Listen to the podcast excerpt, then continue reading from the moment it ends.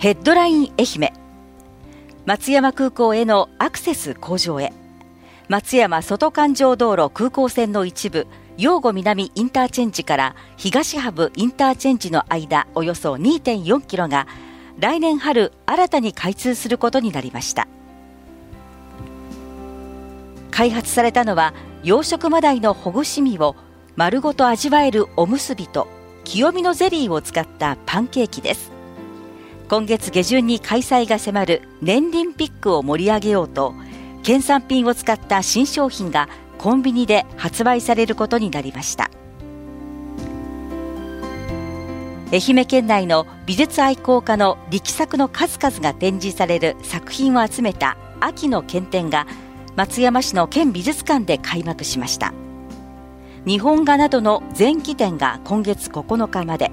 洋画などの後期展が今月13日から20日まで開催されます。今シーズン残り10節となった明治安田生命 J3 リーグ。昨日首位の愛媛は5位富山と3位の今治は10位鳥取とともにアウェーで戦いましたが両チーム痛い黒星です。次節の試合は10月8日日曜日です。